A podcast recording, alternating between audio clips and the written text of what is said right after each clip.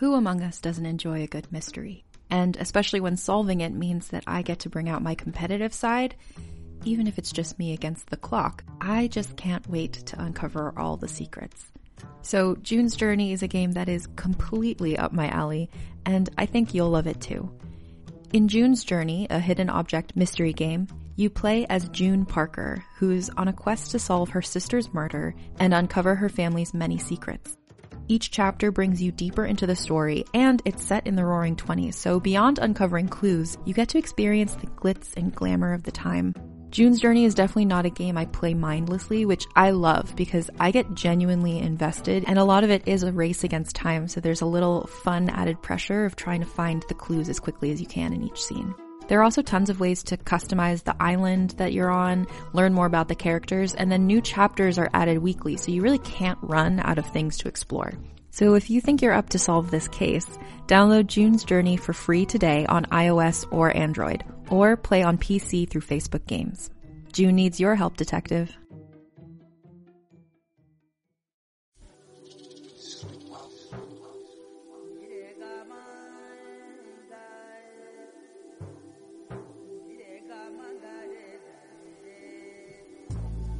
Audiobooks.com, in association with pjvalentine.net and writersexchange.com, presents Weaver's Web, written and read by Philippa Valentine.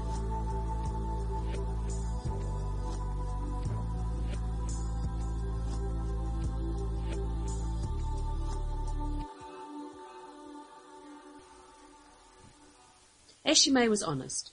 After days of confinement, the time for action had come. Clan pride would no longer allow them to remain confined in Skellig's walls. The weavers were at the gate, and the challenge must be answered.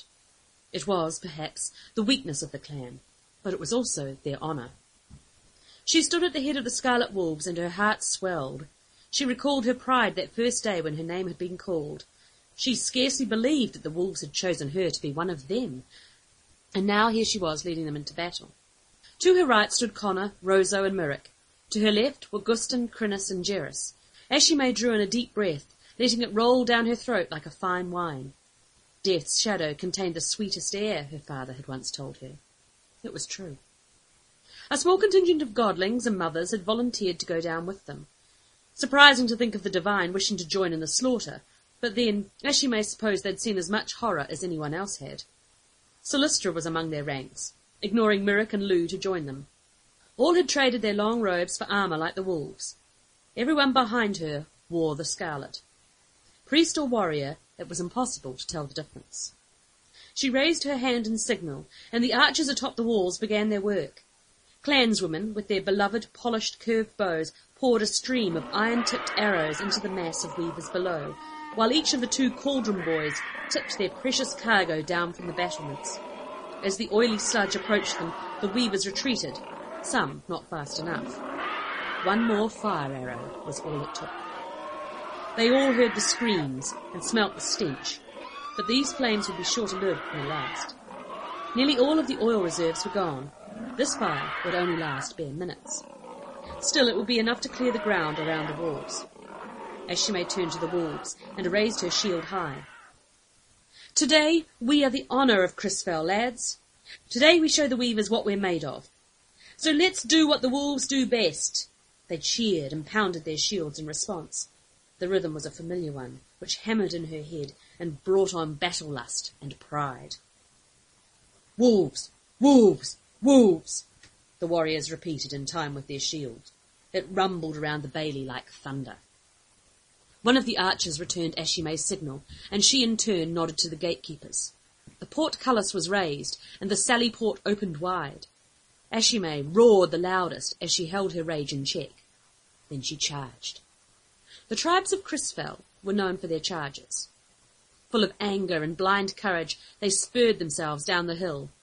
The smoke of the fire obscured the weavers briefly. They leapt over charred remains and made swiftly for the survivors. When the lines met, it was a mighty pounding of two fists against each other. They buckled once, then stretched and merged, Ashi'mei's sword raised and came down amongst the weaver's flesh. The smash of metal on bone ran up her arm. All of her being was concentrated on those precious instants where her life would be decided. Blood engulfed her.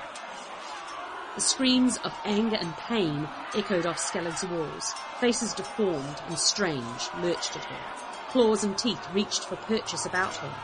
A fang caught against her greave. She kicked out hard, connecting with a downed weaver. There was no finesse, no glory in this fight. No sparring, no dazzling repartee, just hack and slash and stay alive. The weavers screamed as they died, the first sign that they felt pain. Cries were eerie, human sounds that cut to the ear, but clansmen died too. Their bodies were carried away into the unreachable mass of the enemy, there to serve the foul weaver purpose. And the temptation of their call remained.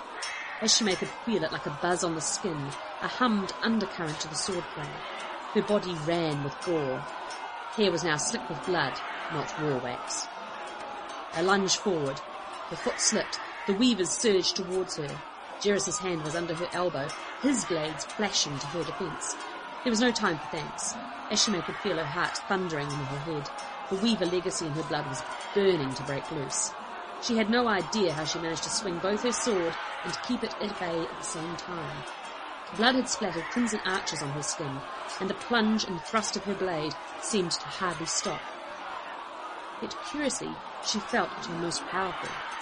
Leaping over a downed weaver, she roared, and with a thunderous stroke severed the head of another. The fountain of blood caught even Ashi'mei by surprise. Ground was sodden, churned to mud by the ebb and flow of feet and claws, and made uneven by the fallen bodies. Something to her right, just beyond the edge of conscious sight, moved at her. Spinning, she caught the shape on the front of her shield, but the weight of it and the uncertain footing tumbled her backwards over her last victim. No room remained for tricky manoeuvres here. Warrior and weaver tumbled over, and in the chaos Ashi'mei lost her sword. She had a sudden impression of red claws and the raw interior of a cavernous mouth. This weaver had a good tight grip on her and was in no mood to loosen it. When the two of them finally came to a stop, it had looped its muscular, serpentine body about her legs and the lower edge of her shield, mashing the cold steel into her flesh.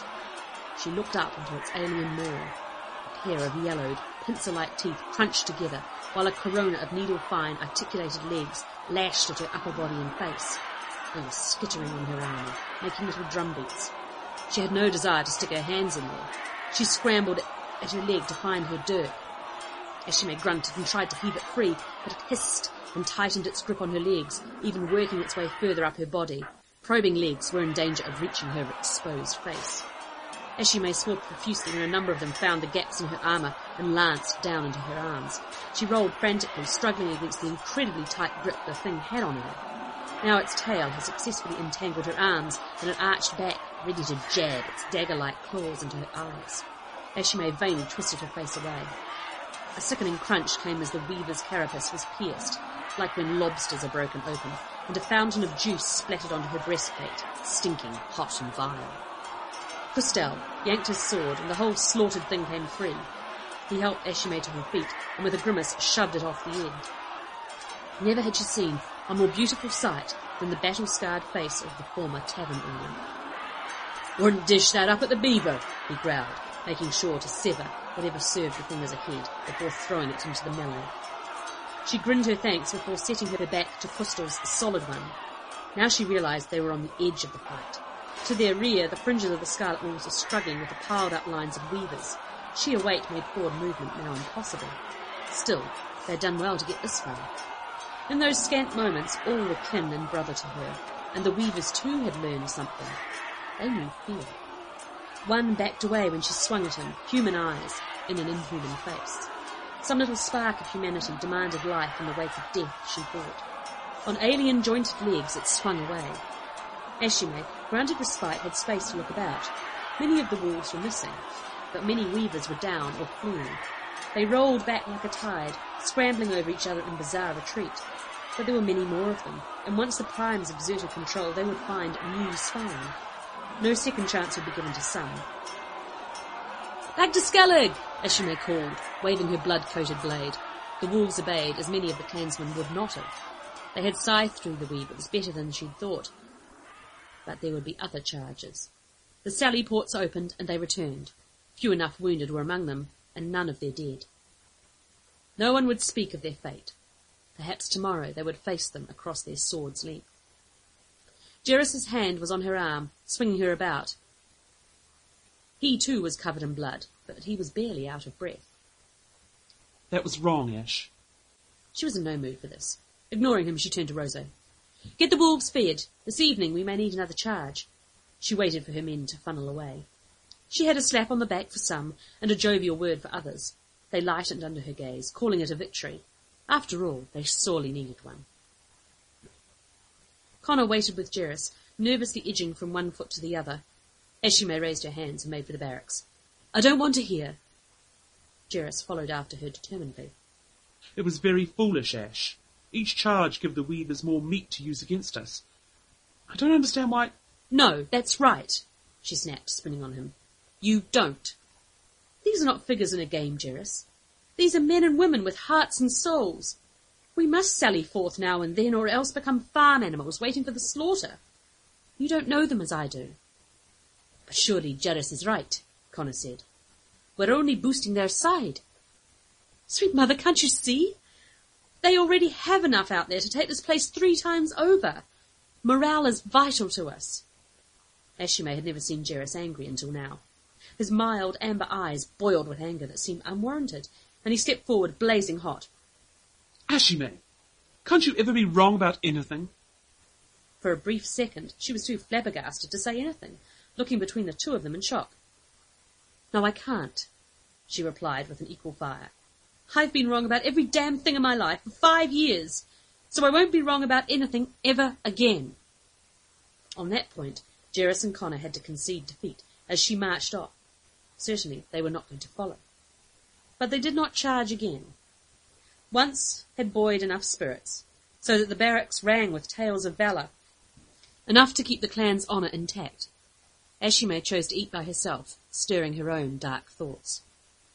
Jerris and Connor huddled by the fire, nursing cooling bowls of broth and shaking their heads in her direction. They sported minor cuts and bruises, but none that rankled as much as the verbal ones they'd received from her. That is certainly the most stubborn woman I've ever met, Connor whispered to Jerris. It glared at him. I hope you don't mean that in a complimentary way. What? It seems to me, Jerris sighed, that men say that about women they admire and like. Connor shifted uncomfortably, not meeting his friend's eye. You, you don't know. I, well, you know, I, I didn't mean it that way. Stubbornness is a close friend of pride, Jerris said, turning its back on Ashi'mei. And she can't always be right, always be in control. Still, she was about the ships. The ships? Connor grinned. Lou was telling me that the weavers made an attack on the ships in the harbour this morning. Seems if Ashi'mei hadn't put the mothers and godlings aboard, they would have ripped it apart. They used their arts to keep the vessels safe. She knew about the underwater ones. It was probably Geran's experience with them that made her think of it. Connor looked sideways at Jerris. Something was wrong here. It seemed on edge. What do you know? Nothing, Jerris sighed, looking suddenly overcome with tiredness. Nothing, really. It's just that when the Alpha gets here, which will be soon, all of this will be nothing. The Alpha? The living soul of the Weavers. The leader. The young Sitkan smiled broadly. Well then, if it's the heart, it can be cut out and killed. Let it come. The sooner the better. Don't say that. Jerris shuddered. The Alpha will not come in its actual body, but wearing the skin of another. But even so, it will be enough. Enough? It waved its hand, taking in warriors, wolves, Skellig, and Ashi'mei. To end all of this, my friend, easily enough.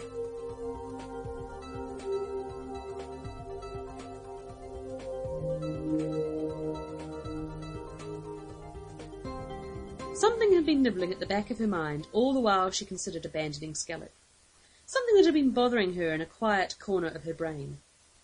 As she paced through the corridors and into the inner ward, she went through it. The Weavers had been in Christfell before, invading through the outer islands, much as they had this time. It must have been the Dark Ages, when clans warred with one another and there was no central leader. Truly, there was no real way of knowing how long ago it had been. And they had covered their tracks carefully. So how then had Geran known about them? Only Connor's revelation had broken through the barriers of racial memory. But what had stirred Geran's mind? Skellig's library was small and dusty, and the door hinges almost rusted through. Bearing all of her strength down on it, Ashi'mei shoved her way in. Gasping and holding her hands before her, she stoically set to the task. Eddies of dust and mould twisted and turned about her. The answer lay here somewhere. Geran had once told her about the summers that his tyrant father had forced him to spend down here. There were vast arrays of crumbling chests filled with dust and paper. She levered open the first one and wiped her eyes, preparing for the long task. Four more days passed in that peculiar, disjointed fashion. By day she would take her place on the battlements, and then, fortified by some of Silistra's potions, she would drag herself down to the library.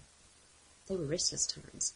Clan warriors glowered at the weaver mass assembling, muttering under their breaths. This was no siege or battle that they had been expecting. Where was the glory in this? When the battle lust was on a warrior, after all, it should never be denied. Clansmen were born to fight, not wait behind stone walls. Many glowered at her when they thought her back was turned. The weavers remained as silent as ranks of corn, waiting. No one had any doubt of that.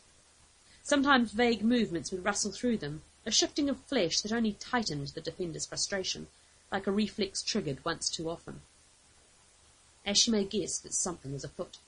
Certainly she had been expecting them to move on the castle in the second day, when even more arrived from the south, but the new arrivals simply took their places amongst their compatriots. Not even Jerris could decipher weaver motives. It kept to its chosen place, leaning against the tower wall, its amber eyes never leaving the mass below. Its thoughts were its own. Only when she was cut off like this did Ashi'mei realize how much she had come to depend on Jerris. It seemed not to notice her, and it was odd how much that hurt. Twice during those days the wolves sallied forth. Warriors demanded to be doing something, and Ashi'mei knew that if she did not allow it, she would have a riot on her hands. Watching them from the walls, her heart wanted to be with them, shedding blood and honest sweat of war, but the bitter truth was she couldn't trust herself. Weaver rage and power was now always with her, and coming face to face with them was not a risk she wished to take. Imagining the horrors of her father's bane upon her comrades sent her hurrying back to the library. At least there she could perhaps help them. You must sleep. Connor ran a finger along the dusty shelf observing her from the corner of his eye. Three nights, and only a couple of hours, Ash. You can't go on like this. You'd be surprised what I can do, she said, shaking the cobwebs from her hair and drawing the candle closer to the page she was examining. Weaver blood won't keep you going forever, he said. There must be an end, even for that. So you know. I suppose Jerris told you. Ashi'mei gave him a sharp look. Well, I just hope you can keep it quiet. The last thing I want is clan turning on clan in here. I know how to be still, he returned mildly. Ashi'mei snorted disparagingly. I haven't seen much evidence of it. No reply. He settled down among the papers and particles, leaning his head back against the wall, and dozed. Ashi'mei shook her head, smiling a little when he wasn't looking. Connor seemed quite happy to follow her about, and truthfully she was glad of the company and even if his physical presence sometimes drew her attention away from the task at hand, she was glad of it. The incident in the tunnels had not been mentioned since, but it, like her rage, bubbled away under the surface. Lack of sleep and food was making her lose concentration. Focusing tired eyes on the page before her, as Ashi'mei tried to decipher the ancient words. Crisfel's clans had never been enthusiastic about writing. Song, drinking, and friendship, these were the things they valued most highly. Still, even in the dark times, some had kept records.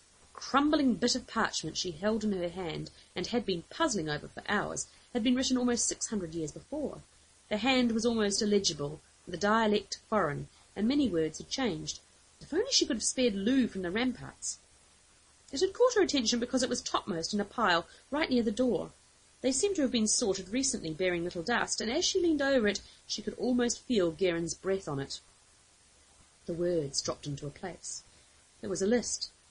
A Maracai list of ships made to order all those centuries ago. A huge order made possible in those days by the larger population of Crisfell, all apparently for the invasion of Sitken. She rifled through more books, finding a passage that had piqued her interest before. It was a small incident recorded by a godling of the day, a mention of a man of the clan Marakai, but not of the clan Marakai. Found among the seaweed after a terrible storm, it was in the tribe's worst winter, and he promised that the glory of the clan would be increased by a pilgrimage into the deep. The date was almost three years earlier than the order. They'd brought something back with them, or perhaps more precisely someone. And from the great deep nothing ever came, not fish or creature, only Weaver. She sat back on her haunches. Some of the answers she needed were here. An invasion of the Sitkin Island, hundreds of years ago, an invasion that had not succeeded. She glanced across at the snoozing Connor. Could it be that the answer to how the Weavers had been repulsed rested with the Sitkin? Something her grandfather had said to her in childhood returned in a flash of insight.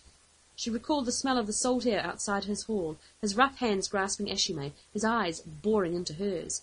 A broken metathale plant trailed from her fist, and he had looked so angry. Ashi'mei, this is a blow to the house. Never, never destroy this plant. It is the divine gift given to these islands. It is tender and gentle and must be cosseted. Later, when the winters were harsher, less and less of it grew on the island. Only a few plants had survived into her teens. The plant had never been a native of the islands. Its name in Dunleary had been Cerethnia, gift of the north. Not North Crisfell, further north. Sitkin! Her heart lifted. Surely they would be able to find the answers there. White light exploded about her, ears roaring, pain, hot and loud. The sensation passed like a burning brand about her, pressing down. Ashi'mei twisted against it, but then just as quickly it passed. Her face was in the dust, her mouth thick with it. Connor was at her side, holding her head away from the wall. Patterns in the dirt told her that she had writhed about in the teeth of a massive seizure. She knew then. The thing that had been staring at her in the face all this time. All hell was breaking loose about them, even as she scrambled to her feet and pulled Connor out of the library. The sweet ache in the pit of her stomach, the scream of the rage, was louder than she had ever heard it before. The Alpha's presence was upon them. It sang to all with blood to hear. It demanded of all those with blood to hear. Those who had never experienced the light before were mere babes before its demands. Already the screams were reaching them.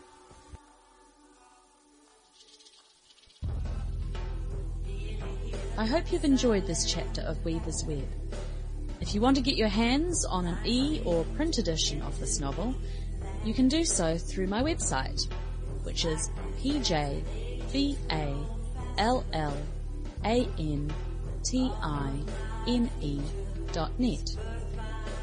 On this podcast, you've heard Ghost Song by Hands Upon Black Earth, which is available through magnatune.com. All other music in this podcast supplied by T. Morris. Find out more about T at tmorris.com. Thanks for listening.